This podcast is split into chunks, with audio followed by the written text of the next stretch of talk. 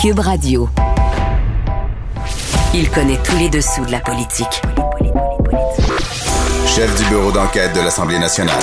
Antoine Robitaille. Là-haut sur la colline. Là-haut sur la colline. Cube Radio.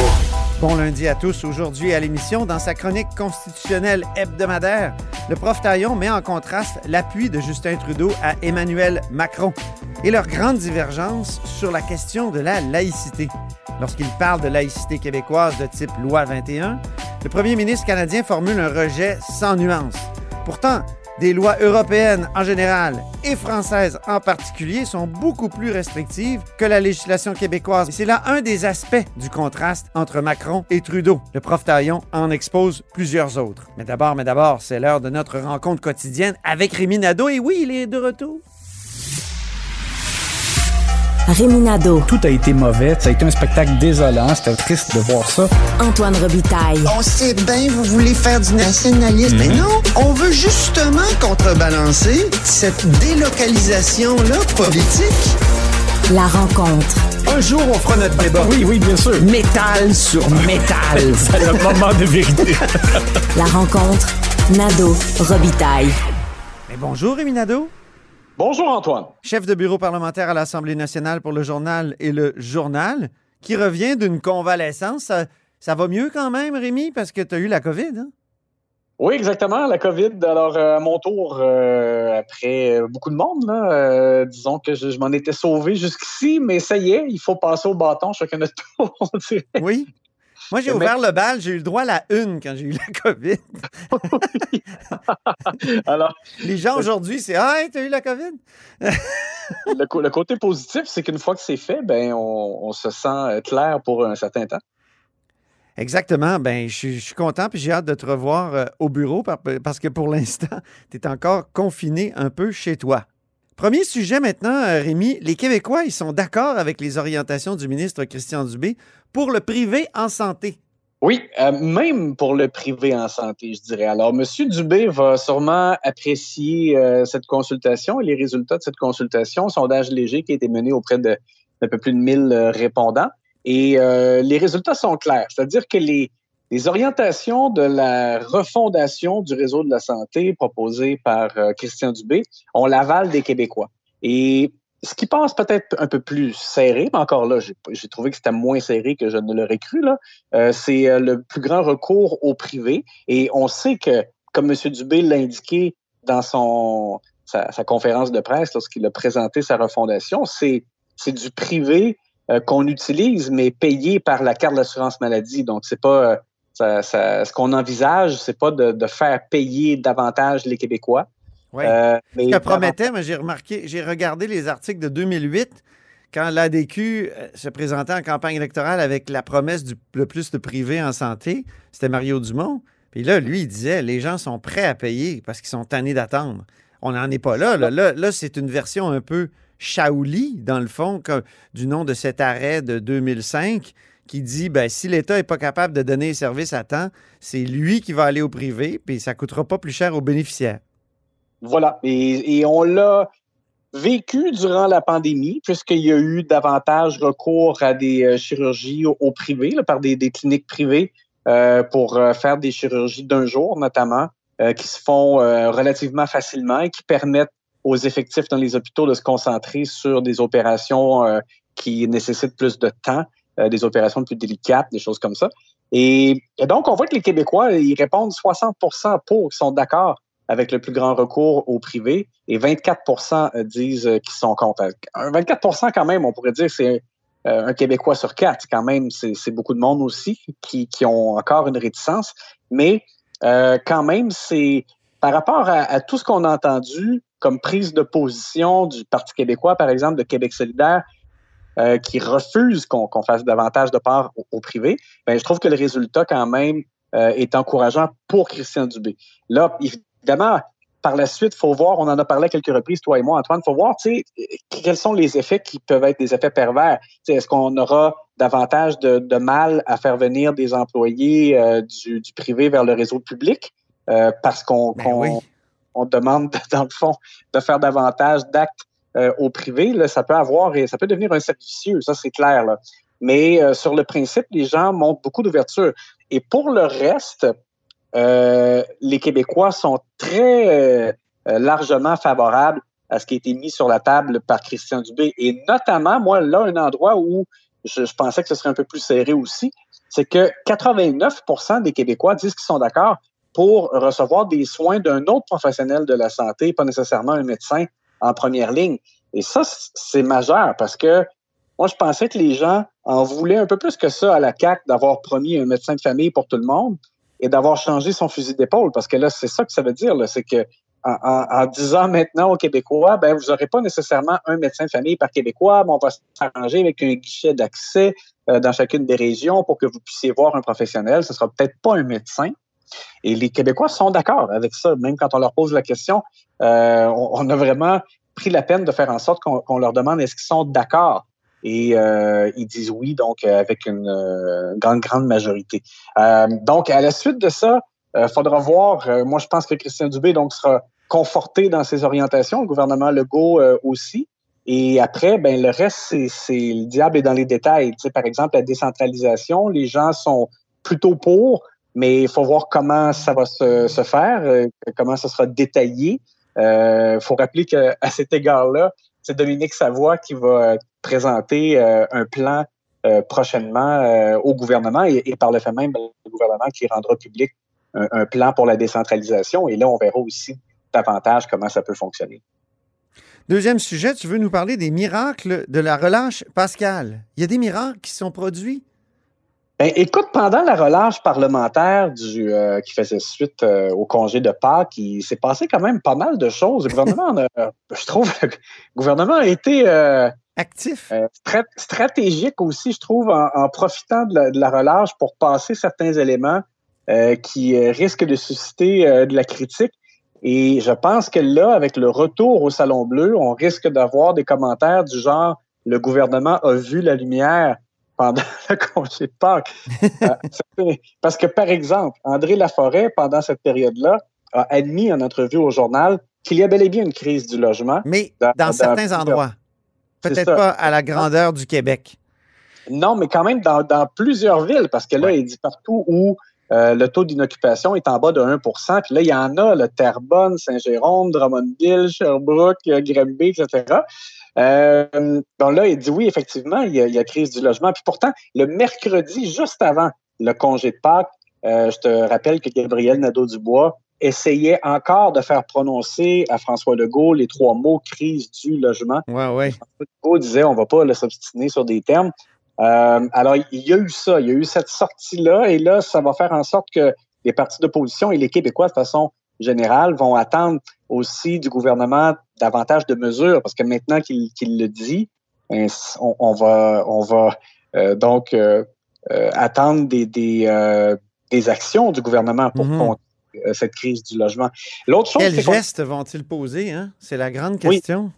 Parce que là aussi, leur, définition de crise du logement, c'est le taux d'inoccupation. Mais, euh, tu sais, comme, comme le disaient des, des manifestants en fin de semaine, c'est bien beau s'il y a 4% de plus de logements disponibles à Montréal. Si les gens ne peuvent pas payer ces loyers-là, ben on, est à, la case départ. Ça, c'est Marjolaine Deneau, Marjolaine Deneau qui a, dit ça, euh, ça. Donc, euh, dans les manifs de fin de semaine. Et André Laforêt l'admet que du côté de Montréal, le problème, c'est vraiment euh, le coût des logements disponibles. Elle a déjà envoyé un signal, c'est-à-dire que ce qu'il cherche à faire, c'est d'augmenter l'offre de logements, mais c'est ça, on va attendre davantage d'action de la part du gouvernement maintenant qu'il y a cette admission. Et, et elle se défend aussi en disant, ben ça a pris du temps avant d'admettre, oui, mais parce que là, elle dit qu'elle a reçu les nouveaux chiffres euh, de la Société euh, d'habitation et euh, de logement et c'est ce qui lui permettait d'être plus catégorique maintenant. les billets d'avion? Oui, les billets d'avion, c'est ça, parce qu'on attendait, écoute, depuis des mois, des mois, des mois, une stratégie pour le transport aérien de, François Bonnardel et finalement, la, réponse est arrivée sous forme d'argent.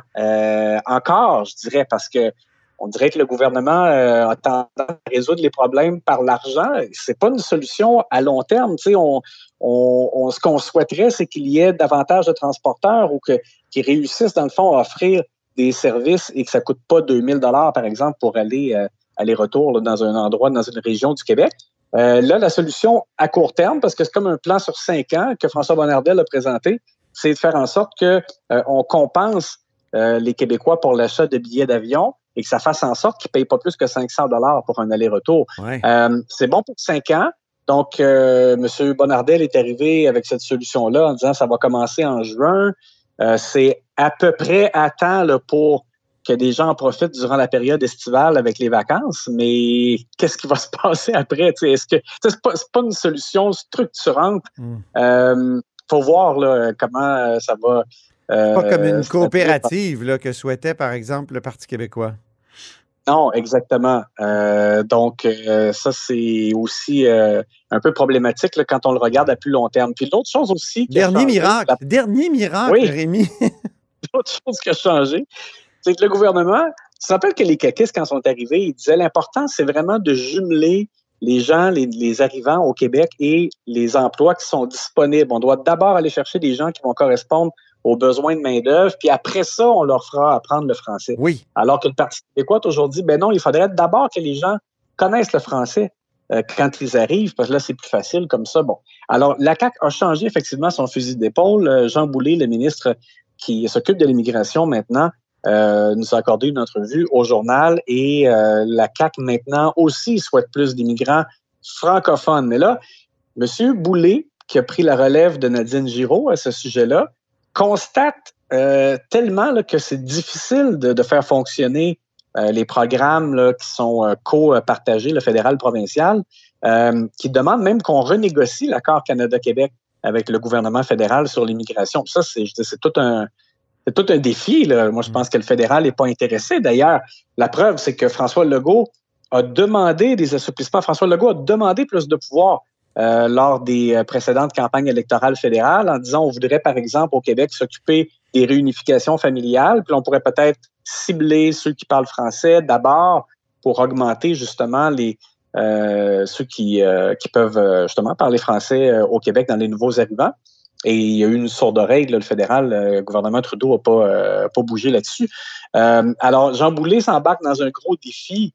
Mais déjà, c'est qu'il a vu, lui aussi, on, pourrait dire qu'il a vu la lumière pendant le congé. Et là, on, s'attend donc à ce qu'il y ait, est-ce que ça bouge de son côté et qu'il se lance dans une espèce de, de, bras de fer, parce que pour convaincre le fédéral de bouger, ben, il va falloir qu'il, à mon avis, qu'il mobilise la société québécoise, euh, sans quoi le fédéral ne bougera pas.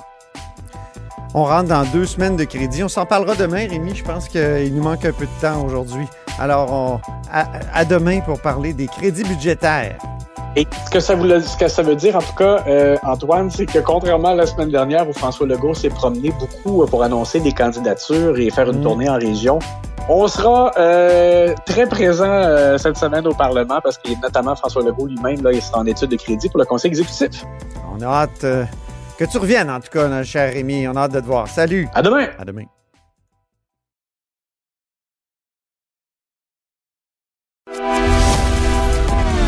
Grand philosophe, poète dans l'âme, la politique pour lui est comme un grand roman d'amour. Vous écoutez Antoine Robitaille. Là-haut sur la colline. C'est lundi, jour de chronique consti. On s'érotise une question constitutionnelle à la fois. La traduction constitutionnelle La question constitutionnelle. Bonjour, Patrick Taillon. Bonjour Antoine. Notre chroniqueur constitutionnel et accessoirement professeur de droit à l'Université Laval. Le préféré de Trudeau l'a emporté hier en France. Patrick, c'était un choix logique pour notre premier ministre qui a souvent été comparé finalement au président français Emmanuel Macron. Et parce que tous, deux, ils ont, des idées qu'on pourrait qualifier de poste national. Hmm, Pas vraiment. Moi, je pense que les, différences sont, immenses. C'est, c'est vrai qu'ils sont euh, des défenseurs de, de la mondialisation, euh, des liens euh, supranationaux et étatiques. Ils sont souvent des alliés dans plusieurs dossiers. Euh, oui, parfois, on dirait que l'Europe, pour Macron, c'est un peu comme le fédéral pour Trudeau. Oui, mais il y a un dossier qui les sépare. Ah oui? C'est la conception des droits et libertés. euh, notamment la liberté de religion, la liberté d'expression. Et, et, lorsque Justin Trudeau donne son appui à Emmanuel Macron, comme il l'avait fait euh, il y a cinq ans, euh, je peux pas m'empêcher d'y voir une, une petite forme d'hypocrisie ou de double standard Ah oui. d'un Justin Trudeau qui dénonce la, somme toute, modérée loi sur la laïcité de l'État au Québec, sans s'offusquer le moins du monde des lois équivalentes qui existent, qui, qui sont souvent plus radicales en France, en Belgique, au Danemark, aux Pays-Bas et dans bien d'autres juridictions européennes. Oui. Et, et là, je, bon, je prends une respiration, je me, je me calme en me disant, ça va de soi. C'est probablement pour des impératifs diplomatiques que Justin Trudeau ferme les yeux sur son désaccord avec la, la politique française en Mm. matière de laïcité. S'il fallait être parfaitement en accord avec tous les États alliés et amis sur la scène internationale, probablement qu'on n'aurait pas beaucoup d'amis. Oui. Mais Exactement. ce double standard, cette manière de critiquer plus vigoureusement la loi québécoise sur la laïcité, euh, on ne le retrouve pas juste dans la relation que Justin Trudeau entretient avec euh, ses homologues européens, on la retrouve aussi dans, dans son rapport à la jurisprudence canadienne. Euh, Qu'on se Ah oui, comprenne Dans bien, quel sens?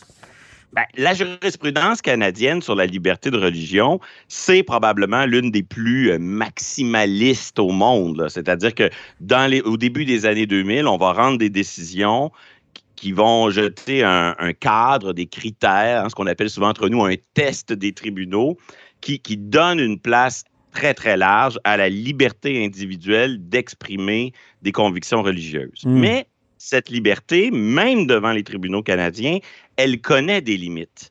Juste une petite la- parenthèse. euh, Est-ce que c'est plus, quand tu dis maximaliste, euh, euh, plus qu'aux États-Unis?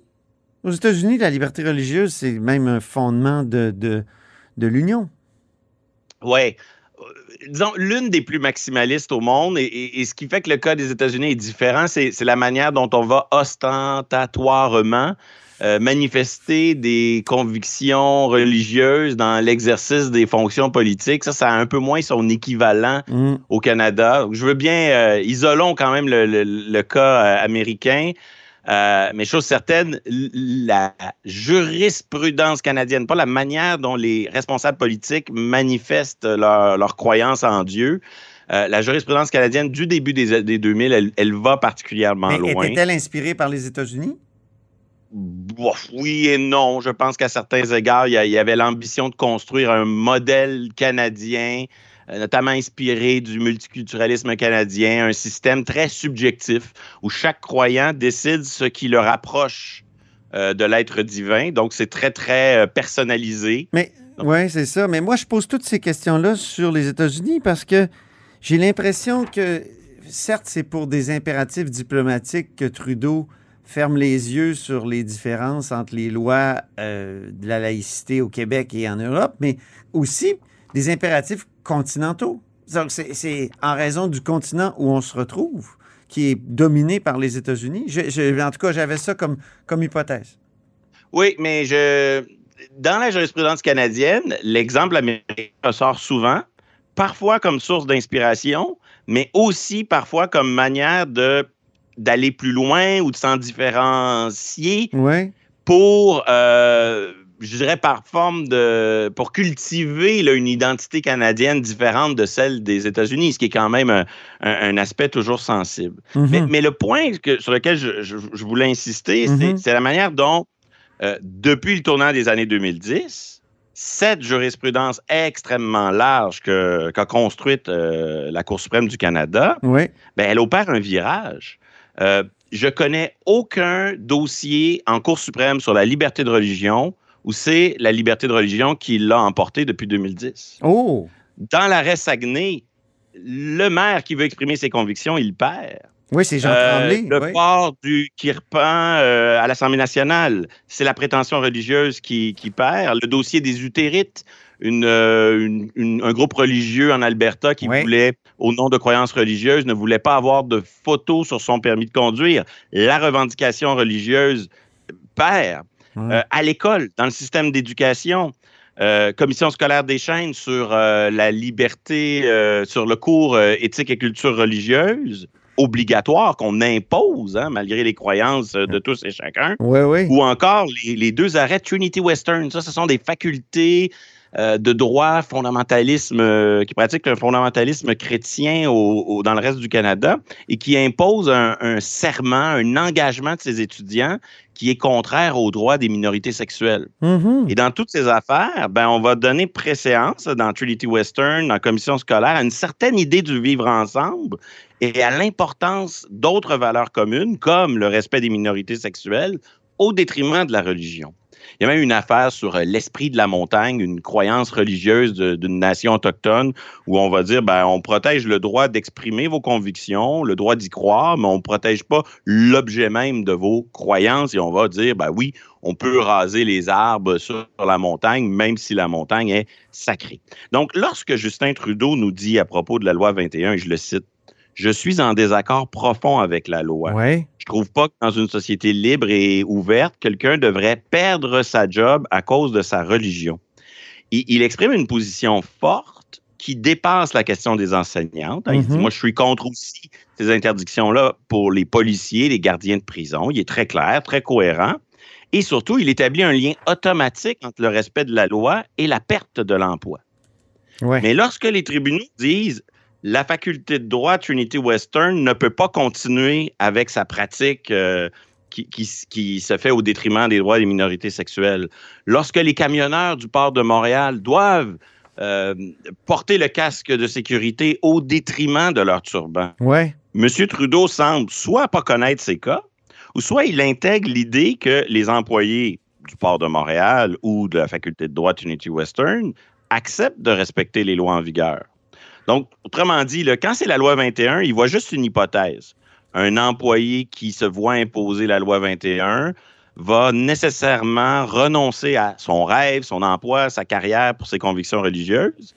Mais quand les tribunaux imposent des limites à la liberté d'exprimer des convictions religieuses, là, c'est pas pareil. Ah oui. Là, soudainement, l'employé, euh, il y a comme un double standard. Mais le ça. double standard est encore plus grand euh, dans son rapport qu'il entretient à la liberté euh, d'expression. Et là, le contraste avec Emmanuel Macron est encore plus vif.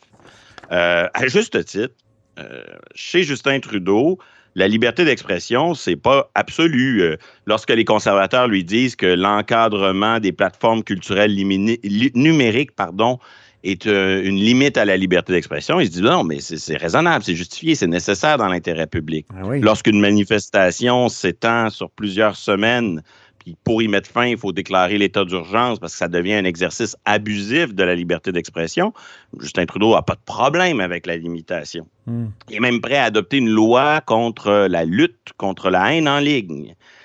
Et même lorsqu'il y a eu euh, l'assassinat terrible de l'enseignant Samuel euh, Paty, oui. euh, Justin Trudeau va prendre 11 jours avant de réagir à l'assassinat. La, et surtout, il va le faire avec un immense bémol qui montre ah oui. bien le désaccord entre Trudeau et Macron.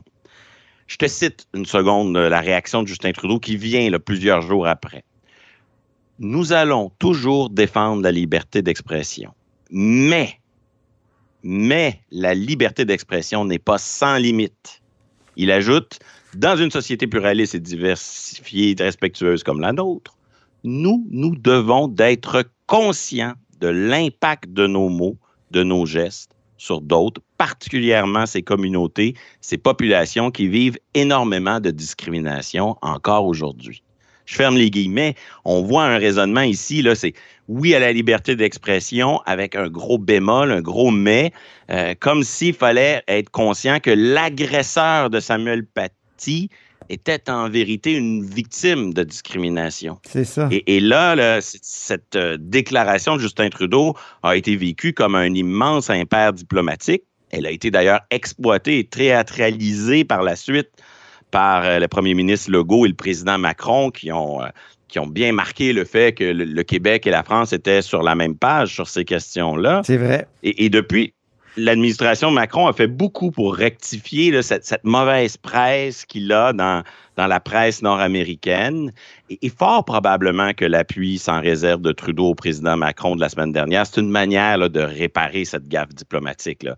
Oui, c'est un souci d'éviter l'élection de Marine Le Pen, mais il y, y, a des ponts à rebâtir avec l'administration euh, d'Emmanuel de, de, Macron. Ah oui. N'empêche que euh, dans le dossier des caricatures, la position de Macron est à l'opposé de celle de Justin Trudeau. Je, le cite un instant. Il nous dit, dans une entrevue, je crois, au New York Times, nous sommes en train d'accepter que des dirigeants, des chefs religieux mettent un système d'équivalence entre, d'un côté, ce qui choque, une simple représentation, et d'un autre côté, la mort d'un homme et le fait terroriste. Euh, on voit clairement que du côté d'Emmanuel Macron, il euh, n'y a pas le même oui, mais à la liberté d'expression. Et surtout, il euh, y, a, y, a, pire. Il y a euh, cette loi qu'Emmanuel Macron va faire adopter dans les mois qui vont suivre l'assassinat de Samuel Paty.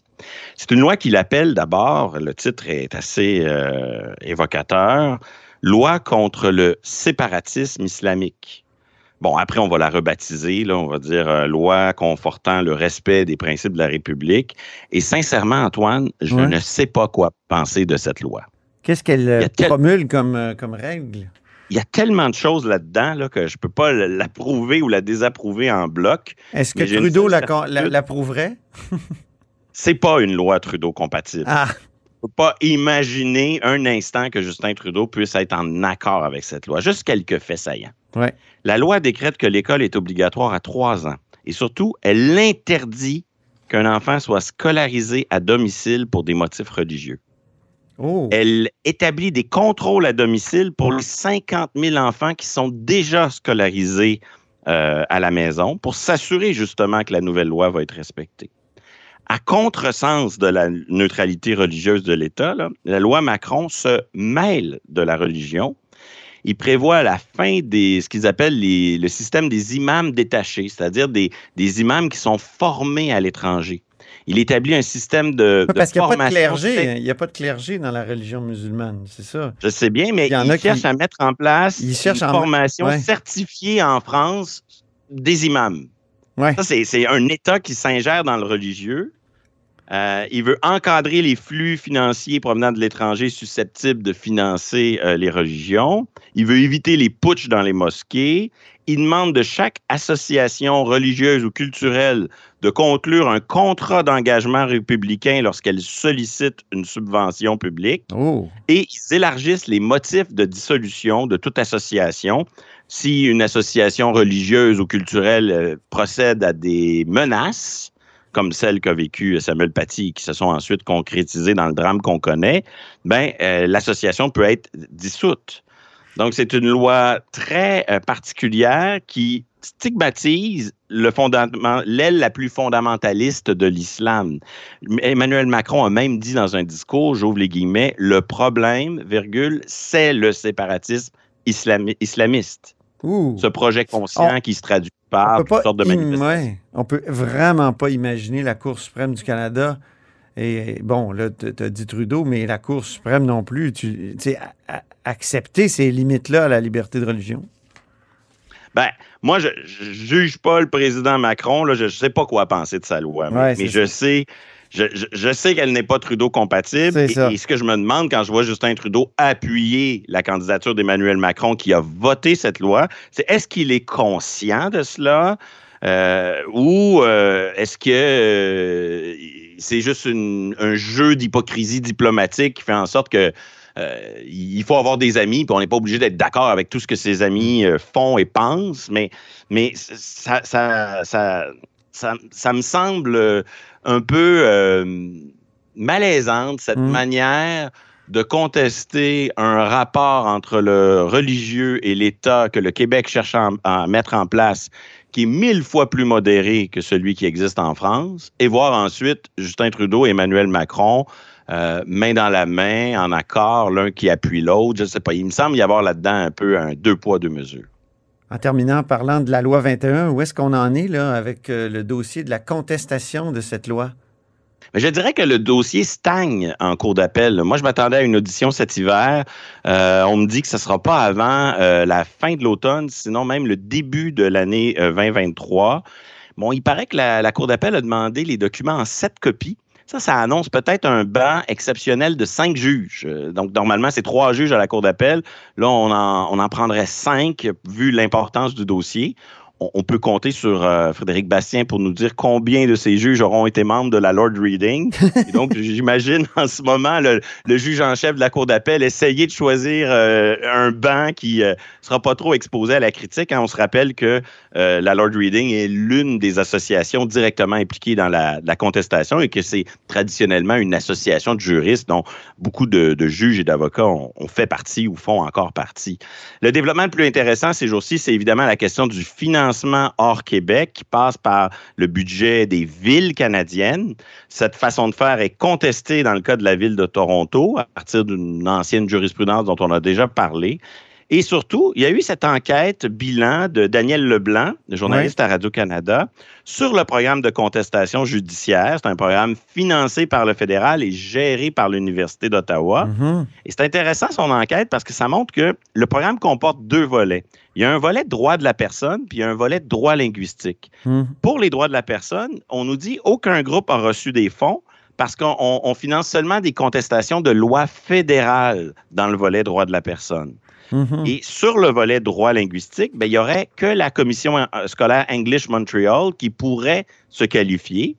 Mais euh, on a vu qu'elle devrait obtenir l'approbation euh, du gouvernement du Québec puisque c'est une entité publique québécoise. Et donc, fort probablement qu'ils n'ont pas reçu ou qu'ils n'ont pas accepté ce financement-là. L'enquête est. Mais, mais la, attends, la Commission scolaire English Montréal veut contester la loi 21 qui est une loi du Québec? Donc, il n'y a pas une loi fédérale? Oui, mais sur le volet droit linguistique, on peut obtenir des fonds du ah, programme fédéral parce que le programme permet la contestation des lois provinciales, mais pas le volet droits et libertés. Je comprends, je comprends. Et l'enquête évalue à, peu près plus de 2 millions de dollars, là, les sommes déjà engagées.